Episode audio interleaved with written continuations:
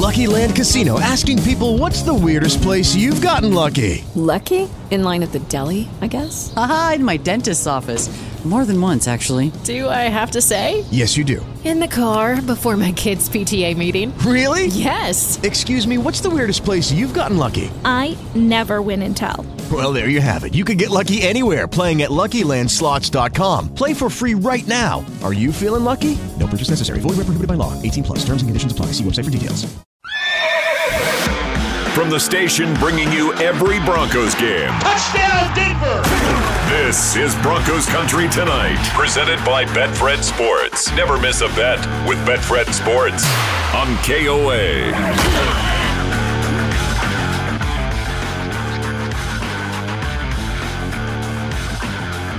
All right, happy Thursday, everybody. Welcome to the program, Broncos Country Tonight. Ryan Edwards, Benjamin Albright off tonight. He'll be back with me on Monday.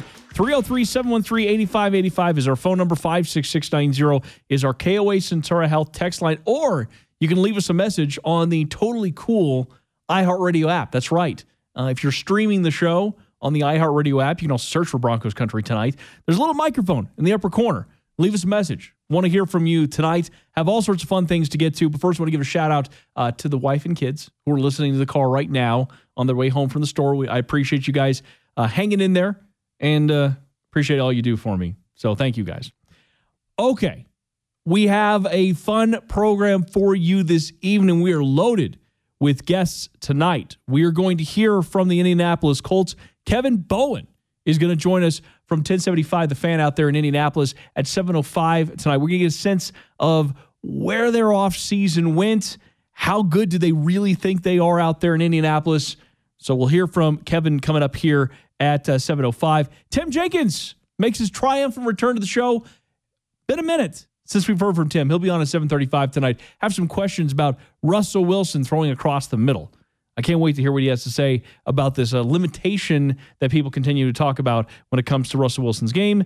Also, Lance Sanderson with Mile High Huddle. That's at 8.05 tonight. Wrote a great article. Uh, you should definitely check it out at Mile High Huddle, breaking down Nik Bonitto and how he fits with the Broncos. And finally, we'll check in with the Pepsi Center and our uh, own Brandon Krisztal out there at 8.35 tonight. The Avs game starts at around 7.30. Of course, it all depends on when this first game between uh, the Lightning and uh, Florida that it wraps up. And then, uh, of course, you're going to go to the Avs and the Blues game two. We'll see what that ends up sounding like. But big show for you this evening. We will, of course, keep track of the Avalanche game, pulling for a big win, hopefully. I mean, my goodness, they had all the opportunities in the world the last time, and uh, they, they barely got there in overtime. But again, when you're when you're out shooting your opponent by more than double, you won almost double the amount of faceoffs everything about that game screamed that the Avalanche should blow out the Blues. There was nothing about it. Anybody watching it, you look at the stats afterwards, everything about it says the Avalanche should have absolutely blown out the Blues. Now, you have to understand something, though. It's not like the Blues are going to stay stagnant here. They're a good team. This isn't like Nashville. And I know that sounds like a, a well, duh kind of thing for almost anybody listening right now. I imagine most of you might even be saying, I mean, come on, man. We pay attention to sports. We know. I mean that in the sense of the talent, the level of play that the, the Avalanche. This is not going to be a sweep. It's not going to be a four game sweep. And that, I guess I have a lot on my side on that prediction. But more than anything, is, is the Avs can be better than the Blues, but yet an understanding that the Blues are significantly better than the Nashville Predators. And that's the team that the, the Avalanche obviously just rolled right through. But the Nashville knew that, that was going to be the outcome. I don't think Nashville had any uh, ill-conceived idea that they were going to win that series, especially once their Vezina finalist trophy goalie got hurt. Anyways, we'll talk plenty about the Avalanche tonight, but I wanted to start tonight with uh, the thing that has been melting down social media, and I, will say it like this. So, I, much like Dave Logan, I thought this was appropriate what he said earlier. He said that what Nick Saban said was was a bit beneath him. And I think that's a really good take because Nick Saban, he doesn't need to do these things, right? He's considered the greatest college football coach of all time. But you also have to understand he's a very calculated dude. And so a lot of what happened between Nick Saban, and I'll play the audio here in a second, Nick Saban and Jimbo Fisher, also throw in Deion Sanders because Nick Saban also took some shots at him. A lot of where this is coming from right now is calculated. But man, if you are you uh, listen, I'm not like a WWE guy. It's not that I don't appreciate what it is. And it's not that I, I probably would have enjoyed it at a different point in my life. I don't have time for right now. I don't have time for the backstories and all that. But but this is as close to that as you can possibly get on a Thursday morning. So first here is Nick Saban with a shot across the bow. We were second in recruiting last year. A&M was first. A&M bought every player on their team, made a deal for name, image, and likeness. All right, we didn't buy one player. All right, but I don't know if we're going to be able to sustain that in the future because more and more people are doing it. Okay. Bought and paid for. Now he issued an apology later. We'll we'll get to that. Some of that's PR. Okay. There's not I'm not saying that Nick didn't believe it when he said that. And and I think that when we talk about the calculated nature of this back and forth, it's understanding that Nick is going to apologize for saying it. And he might even more mean I'm apologizing that you took offense to it. But Nick Saban isn't apologizing by the intent. The intent of this thing is he is trying to position himself amidst the chaos of the NIL. Make no mistake about it, everybody. NCAA is freaking out. These programs, even the big ones like Alabama and Texas A&M, it is all about jockeying for position. And on one hand, I have some empathy, a very, very small amount. If we were looking at a pie chart, this would be in the small percentage. You know, like you see on social media once in a while, it's like, I feel the same, but in yellow. like that's, I, I have such a small percentage of empathy for the position that this puts these all college programs, including the ones here locally, and the NCAA. But the rest of me feels like I love the chaos. And players have had this coming for a long time. And y'all need to have figured it out. Just adapt. Don't play these games in the media. Don't turn this thing into a spectacle, even though we're talking about the spectacle. Know that it's it's what it is. It's not going anywhere. And you can cry from the heavens about getting the government to step in and help you out. But in the end, the system will, will figure itself out. It's like the market, right? It's supply and demand. It's very, very simple. The complexity of it is, is more about the people like these coaches and these universities jockeying for position and feeling like they're owed something. No, no, no. Y'all have it wrong here. You aren't owed anything. You guys have been taking advantage of players for decades, for a very, very long time, and crying about and telling these players you should have school pride. That's why you stay here in school for as long as possible. Nah, you don't need money. You got a scholarship. You're going to get an education. It's nonsense. Absolute nonsense. We live in a capitalist society. And these players provide a service that makes their universities millions and millions of dollars. The coaches, as we all very much know, the coaches, they don't, they're not going to show any kind of loyalty. We've seen that far too often. How it happen here locally with Mel Tucker? Mel Tucker was on these very airwaves the day before he left to Michigan State, talking to Dave Logan, one of the most respected voices in all of Colorado. And he's talking to Dave Logan and saying, straight faced, I am 100% a Colorado Buffalo and I'm staying here. Oh, he gone. So I'm sorry. Like Nick Saban, back to the original point here. I understand from your perspective that you felt like this is the way you had to do it. You have to jockey for position. You have to put this out in the media. You have to tell other people, hey, this is what's going on. These universities, I mean, not us, but these universities out there, they're doing some nefarious stuff. Meanwhile, it's a bit of a sleight of hand trick, isn't it? It's a watch this hand over here while I'm simultaneously doing the exact same thing I'm telling everybody I'm not. And if you think for a moment that these coaches have done everything on the up and up over the course of their career, you are out of your mind. So I I appreciate and I think you have to have a little bit of respect and appreciation for what it is that Nick Saban was ultimately trying to do. He was trying to protect his. He was trying to make sure everybody was looking at everybody else while he did what he needed to do for the betterment of himself and the betterment of Alabama. So it is what it is.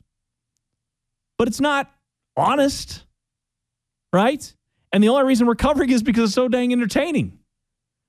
And we come back, we're going to hear from Jimbo Fisher because this this this was the response that everybody knew was coming. It was appointment viewing this morning. I I set an alarm on my phone. As soon as I saw it, I'm like, oh, I gotta, I gotta do whatever. I, I'm stopping my life to watch this thing. He calls him narcissistic within the first like 30 seconds. One of the greatest things that's ever happened in college football. And we're going to bring the rest of the next chapter when we come back. But first, let's get a quick check of traffic with the great Katie Mitchell. Come on, man. And with the local DBC news. Somewhere Steve Atwater is bobbing his head. This is his music. Nice work, Anthony Rod. Broncos country tonight. Ryan Edwards, Benjamin Albright off tonight. He'll be back with me on Monday. Got a big show for you this evening. As I mentioned earlier, we're checking with Indianapolis at 7.05 tonight. Kevin Bowen's going to join us. We're going to get his thoughts on the drama surrounding the Carson Wentz move, bringing in Matt Ryan. And by the way, Philip Lindsay, now an Indianapolis Colt. We'll talk to him about that coming up here just a little bit. Uh, Tim Jenkins, T. Jenkins Elite, is going to join us at 7.35, talk a little quarterbacks. Uh, 8.05, Lance Sanderson from Mile High Huddle, talk about his great article on Nik Bonitto. And then at 8.35, we'll check in at Ball Arena their good friend Brandon Krisztal, our sports reporter who was on earlier on the KOA Sports Zoo. As always, if you miss any parts of the show, go to BroncosCountryTonight.com and uh, check out our blog there as well. It's very cool. We usually put up articles, links to articles, links to tweets, all sorts of fun things up there. 56690 is our KOA Centura text line if you want to interact with the program. Okay, Jimbo Fisher responding today. And I mean, I kind of want to play all of it, but I'm going to go ahead and just jump into the beginning of it, and then we'll uh, we'll have some fun with it. Here we go. Coach, uh, like to respond to some comments made last night in Alabama? Uh, yes, I would. First of all, I'll say it's a shame that we have to do this. It's really despicable. It's despicable that somebody can say things about somebody and an organ. More importantly, 17-year-old kids. You're taking shots at 17-year-old kids and their families. And they broke state laws. They're, they're, they're all money. They're, we bought every player on this group. We never bought anybody. No rules were broken. Nothing was done wrong. It was all in the, and the way we do things, the ethics in which we do things. And these families, it's despicable that a reputable head coach could come out and say this when he doesn't get his way or things don't go his way. The narcissist in him doesn't allow those things to happen, and it's ridiculous. But when, when he's not on top, and the parity in college football he's been talking about, Go talk to coaches who coach for him. You'll find out all the parity. Go dig into wherever he's been. You can find out anything. And it's a shame that you got to sit here and defend 17-year-old kids and families and Texas A&M because we do things right. We're always going to do things right. But we're, not, we're always going to be here. We're doing a heck of a job. These coaches have done a great job. Our players have done a great job. The whole organization of recruiting people. It's despicable that we got to sit at this level of ball and, and say these things to defend the people of this organization, the kids, 17 year old kids, and their families. It's amazing. Some people think they're God. Go dig into how God did his, his deal. You may find out about, about a guy that a lot of things you don't want to know. We built him up to be the czar of football, Go dig into his past or anybody that's ever coached with him. You can find out anything you want to find out, what he does and how he does it. yes. And see, this is the thing. Like, I don't have, I, I, I don't have a horse in this race. I just love the drama. And, and and again, it's so WWE style, right? Again, not a huge WWE guy, but I but what I've watched of it, it's this one upsmanship kind of thing. Oh, well, you're gonna call me out. Well, guess what? You've been doing this and worse for even longer. I almost, and I knew it wouldn't get to this because eventually, oh, eventually the SEC, the NCAA had to step in, right? I mean, they're going to ruin our fun. But I, I kind of wanted Nick Saban to take it to another level. Like, I got pictures, I've got audio of Jimbo Fisher. Like, this is where the climax of this thing could have come to. And then, and then we just get a real boxing match or something, you know, something, right? Wrestling, something. I would have, I would have absolutely loved it. He went on. There was a point. Eh, So the narcissist thing, like I, oh man, this is it's the greatest day of my life. This is just this is perfect. I'm I'm leading the show with this. We might spend two hours on it. We don't have time for that, but we will spend some time on this. One of the greatest moments, though, and he continued to reference him like, oh, he thinks he's God. We've built him up as God. All that stuff. This one, I don't cheat. I don't lie. If you did, my old man slap me upside the head. Maybe somebody should slap him.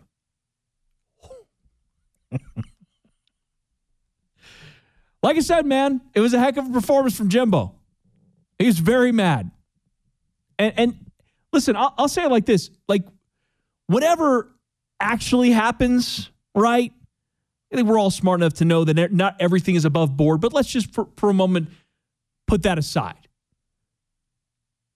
I am I'm similar way. If you call in to question my integrity, I get furious. It it is a hot button issue for me. I am a big integrity guy. Always have been. It is, and as you put it up, you know, that's that's how my dad raised me. So integrity is huge for me. And and I've had my integrity called out a couple of times on social media and otherwise. And yeah, every single time I, I have a moment, right? I draft probably three or four different Twitter messages, couple of different text messages to that individual. And I usually cool down. I say, you know, I'll, I'll talk to him about it later. Because because it, because it come becomes this right because it's the okay well now you said this in the public forum so I got to say something in the public forum and then we got to fire back and forth and like I said Nick Saban inevitably apologized. I don't think he apologized in the way of he really, I mean, because he already put it out there.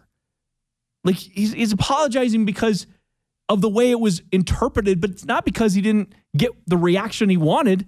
He wanted people to look at it A&M. He thinks something bad happened, or even if he doesn't think something bad happened, he wants them looking at A&M and not looking at Alabama. And you, you meanwhile, these guys who've worked together, you have Jimbo Fisher saying, "Oh, Nick Saban's done plenty of nefarious things. Of all the people, we crown this guy as the greatest college football coach of all time, which we do, deservedly.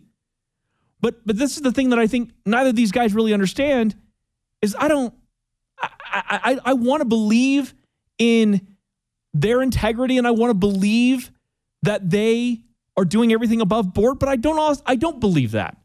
I don't actually accept that. I'm still entertained. I'm still going to watch the product, at some level, how the sausage is made doesn't doesn't impact me. You know, and, and I'm sure that like there's to be some people that don't like that take, and, and that's fine. I mean, we don't have to, have, you know, I, I guess you're talking about my personal integrity and how that matters to me, but but in the end, I I care about them winning. I care about them putting on a product that is greatness. And that's what we tune in for on Saturdays to watch these coaches put players, teams into moments of greatness. That's what we care about. And so, yeah, there are going to be some people that are going to say, oh, somebody should think about the children. And we, and, and and that's a whole sub- separate subject. The using the kids as props in this is pretty gross, for what it's worth. But I, I don't really care how you got there. Just get it done, and be good at finding ways around it. I guess. All right, more of this reaction if you guys have it. Quinn Meinerz coming up at six thirty-five on the impact Russell Wilson has made on him and the office. We'll get to it next. Hello, it is Ryan, and we could all use an extra bright spot in our day, couldn't we? Just to make up for things like sitting in traffic, doing the dishes, counting your steps, you know, all the mundane stuff. That is why I'm such a big fan of Chumba Casino. Chumba Casino has all your favorite social casino style games that you can play for free anytime, anywhere with daily bonuses. That should brighten your day a little. Actually, a lot. So sign up now at chumbacasino.com. That's chumbacasino.com. No purchase necessary. VGW Group. Void were prohibited by law. See terms and conditions. 18 plus.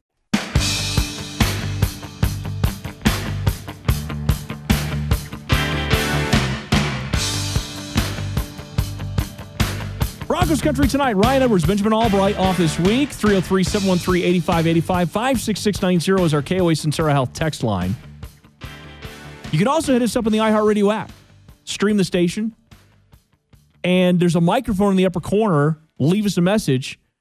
And we've had some great messages over the course of the week. Even when Ben off, I wondered because David Smitherson, the alter ego, uh, hasn't chimed in all week. And so I wondered if we'd hear from him or if it was going to be one of those like where people just ignored it because they knew David Smitherson wasn't wasn't on.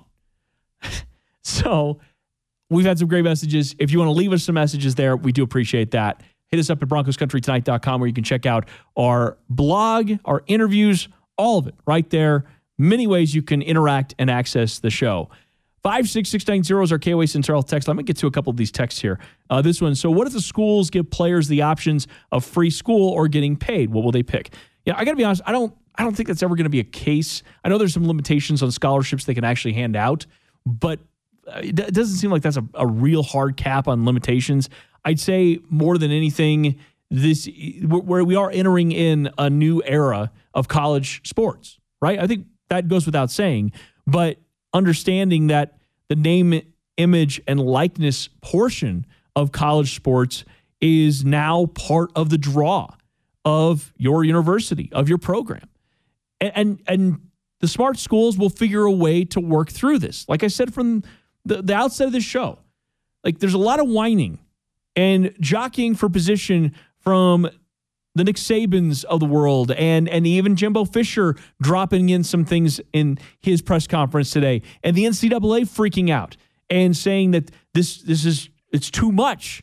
We've, we're going to have to march up to Washington D.C. and get the government to jump in. And who knows, the government might jump in. But the way I view this thing is inevitably we will all figure out what makes sense.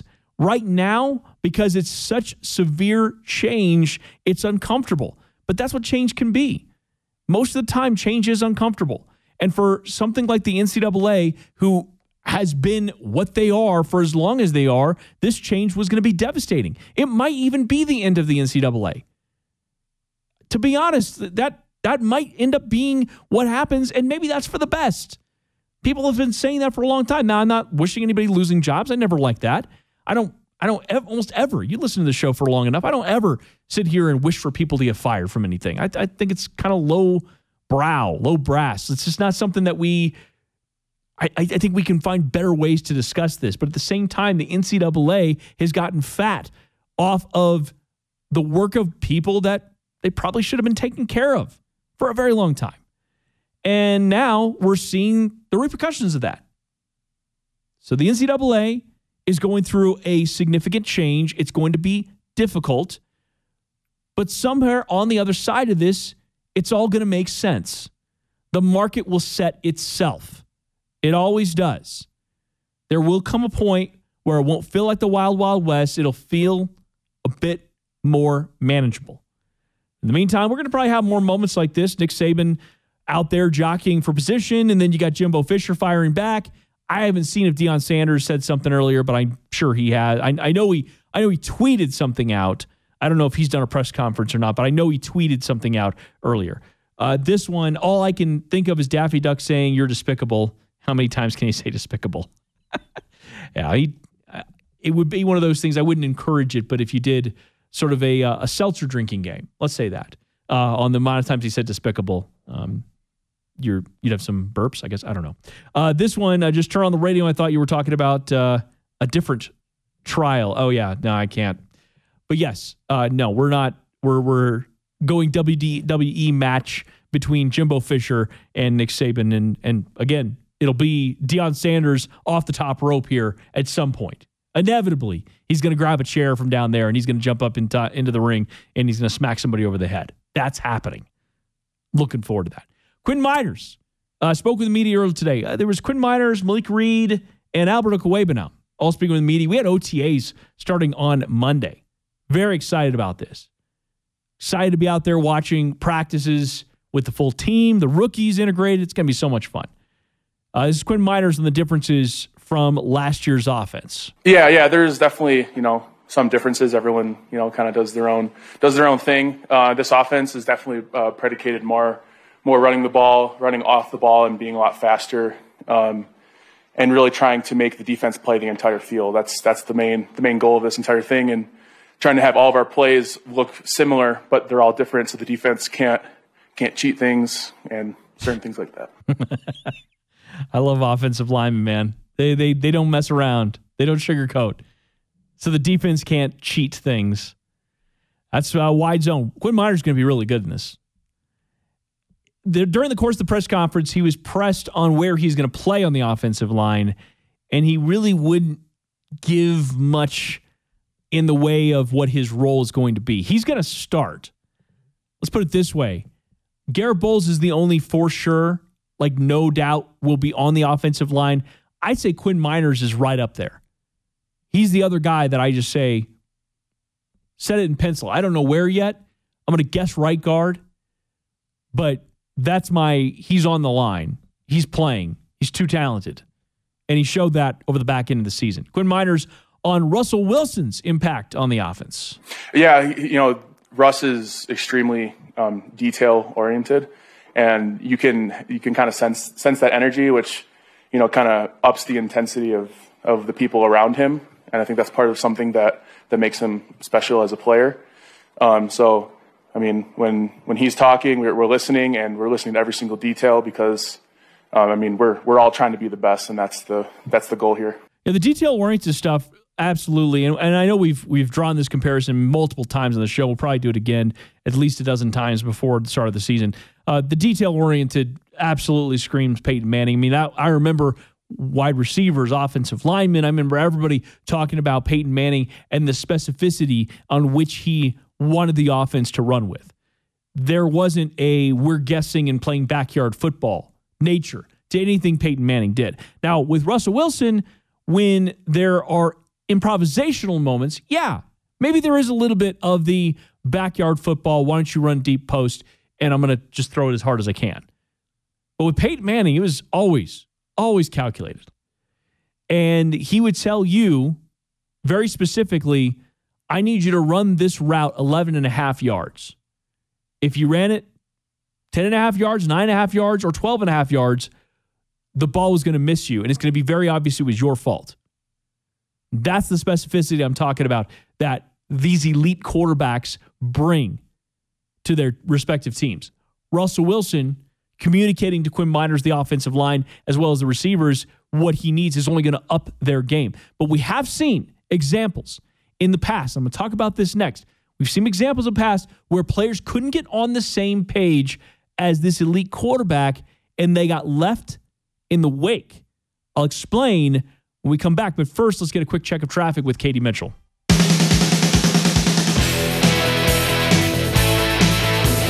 Broncos Country tonight, Ryan Edwards with you here. 705. We're going to check in with Indianapolis. Kevin Bowen from 1075 The Fan out in Indianapolis going to join us. We'll get an idea as the Broncos play the Colts later this season. We're checking with the Jets tomorrow, by the way. Kind of working our way through the schedule. Get an idea from the Colts on how they viewed their offseason, the drama that happened with Carson Wentz, and what do they really think they're getting in Matt Ryan? Kevin's going to break it all down coming up here in about 15 minutes. 303 713 8585 56690 is our KOA Centura text line. Okay, so we're talking about how Russell Wilson communicates what he wants from his offense. It's a big deal, it's an important deal. But there's an example that comes to mind for me as I was listening to Quinn Meinerz discuss, like, hey, Russell Wilson wants it done this very specific way, and we're all just trying to make sure we do it that way. Well, uh, the Broncos have history of players that struggle to get on the same page as Peyton Manning. And the most famous one was Cody Latimer. Cody Latimer was a second round pick for the Broncos in arguably one of the greatest wide receiver drafts in NFL history. I mean, we're talking about Mike Evans, Odell Beckham, Sammy Watkins. And remember, Sammy Watkins was pretty good before he like the inevitable fall off. I think Jarvis was Jarvis Landry in that. I'm gonna have to go back and look. I don't know if he he might have been a different draft, but I'll look, I'll look at that draft. But anyways, I think Allen Robinson was in that draft. There was a lot of really talented wide receivers in that draft, and the Broncos take Cody Latimer. Now, Cody Latimer was a talented wide receiver. He was known for being a really good blocker, a good run blocker, and he was an athletic freak. And when we got to see him in training camp, especially even in his rookie year, you were thinking, "Oh, this guy, this guy could be a dominant player in the league." And I remember I got to be one of the first people to interview him. Actually, I was uh, I was yeah, a little what to say uh, what to say green around the gills. I don't know how they say when you're you're early in your career, and I was tasked with a Saturday morning draft coverage, and he rolled in to the media room, and they sat him down right in front of me, and I had to interview Cody Latimer. And I'll, and I'll say this very quickly early on in broadcasting when if for all you young broadcasters out there for me interviews was the scariest thing. Almost everything else i could handle. I didn't you know, i didn't mind talking into a microphone. I was a musician for a lot of years. I don't mind microphone or, or filling time or any of those kinds of things. It was the interview process that scared the crap out of me because i didn't want to say dumb things. And i didn't want somebody to look at me like wait what were you trying to say there? That made no sense. But through reps, through time, you get better at those things. But this was a very early on interview for me. And I would shudder to go back and listen to it because I'm sure it was a disaster. But Cody was very nice, very nice guy. And and I enjoyed covering while he was with the Broncos, but he had a hard time getting on the same page with Peyton Manning. He he whether it was running the correct routes, whether it was understanding the verbiage, all of it. And as a result, he didn't get to play, really. He got relegated to special teams because when he did get on the field, he was buried on the depth chart. You're talking about a second rounder, a guy the Broncos inevitably saw as a starting wide receiver for the team, couldn't even be on the field because Peyton Manning couldn't trust where he'd be. And so now back to present day here. I'm not predicting that any one of these wide receivers is going to have a hard time getting on the same page with Russell Wilson. In fact, quite the opposite. I, I have no doubt, based on the work ethic and talent of Courtland Sutton, Tim Patrick, and Jerry Jeudy, And, and I'll throw KJ Hamler in there too, because he's obviously up to ability as far as his health to be out there with Russell Wilson in the offense. But you do wonder a little bit if somebody, and we'll see it as plain as day during the course of training camp if somebody is struggling to see the field the same way Russell Wilson sees it. One of the best deep passers in the NFL. Watch Tyler Lockett, you watch DK Metcalf over the last couple years. One of the best passers in the NFL, and I think that's where we're going to see it show up. Somebody's going to not run the correct route on the scramble drill. And this is something I, you know, maybe I get a chance to ask Tim Jenkins about here in just a moment about the receivers and the specificity on which Russell Wilson is going to lay expectations. And, and, and then to the offensive line, which is what Quinn Meinerz was talking about. There's some some interesting things happening there because we're talking about an offensive line that isn't settled into their starting five yet. They don't know. It could be a good thing, could be a bad thing, but they don't know who's going to be the starting group in week one. They may have some leanings, but they're opening up for competition.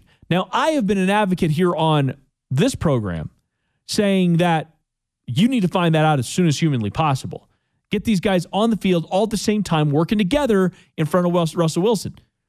Don't push this thing deep into training camp and think it's going to be okay. Get these guys working together as soon as humanly possible. And we'll see, as Steve Atwater would say. But you do wonder for the offensive line when it comes to getting on the same page.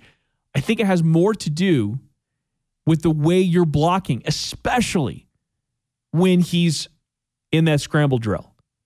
Here's Quinn Meinerz on Russell Wilson's ability to improvise and blocking for that. I mean, in, in the offensive line room, it's we got to block until the ball's gone. I mean, there isn't like, all right, we're blocking for three seconds. we have to block until the ball is gone, and whatever that requires, whatever we have to do is is what we have to do.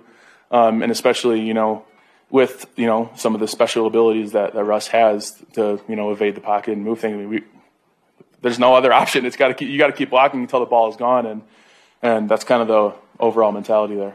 So there, there's some funniness in there to me, and he kind of laughed at it. But but it's like you don't really know what he's doing back there. we, we've watched enough Russell Wilson, right? We know that it's not as simple as we just got to block until the ball is gone. The, he he is one of those quarterbacks that is constantly looking downfield and using his legs to buy time for receivers to get open. And, and, and it's not as simple as just holding is holding your block that long because as he's moving, you might have your guy pinned, and then Russell Wilson moves into a lane where now you have to make a decision whether you hold the guy, you tackle him, or you let him go. But you don't know because the defender is the one that sees Russell Wilson behind you. You don't know where Russell Wilson is if you're Quinn Meinerz. Russell Wilson might be on the other side of the field. That's going to be a challenge. That takes time and that takes reps. There's just there's just really no other way around it. There's no way to fabricate it. There's no way for a fast forward or an easy button, right? What is that with Office Depot or something? The easy button? There is no easy button for learning how to play with a guy like Russell Wilson and his ability to buy time with his legs.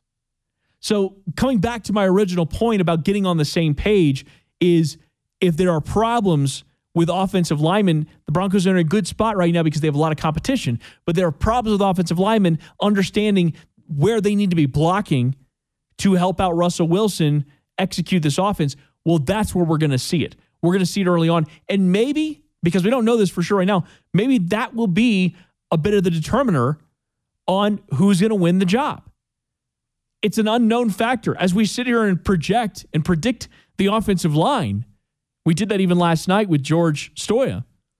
As we predict the offensive line, that's the one poor part of it we don't know. We don't know if, I won't say Quinn Meinerz, but let's say it's Lloyd Cushenberry. Let's say maybe even, I don't know, I wouldn't say Tom Coughlin. We'll, we'll say Calvin Anderson struggles to figure out how to block for a guy like Russell Wilson. I think it's going to show up pretty quick. The one thing you'd wonder, though, is, of course, if they do decide on an offensive line configuration, they get into season, and somehow it becomes abundantly clear they made the wrong choice. How quickly do they correct that? That is remains to be seen. When we come back, 705 we're going to check with Indianapolis. Kevin Bowen's going to join us from 1075 The Fan out there to tell us about the Colts. It's coming up next, Broncos Country tonight on KOA. With the Lucky Land slots, you can get lucky just about anywhere. This is your captain speaking. Uh, we've got clear runway and the weather's fine, but we're just going to circle up here a while and uh, get lucky. No, no, nothing like that. It's just these cash prizes add up quick. So I suggest you sit back, keep your tray table upright, and start getting lucky. Play for free at LuckyLandSlots.com. Are you feeling lucky? No purchase necessary. Void where prohibited by law. 18 plus terms and conditions apply. See website for details.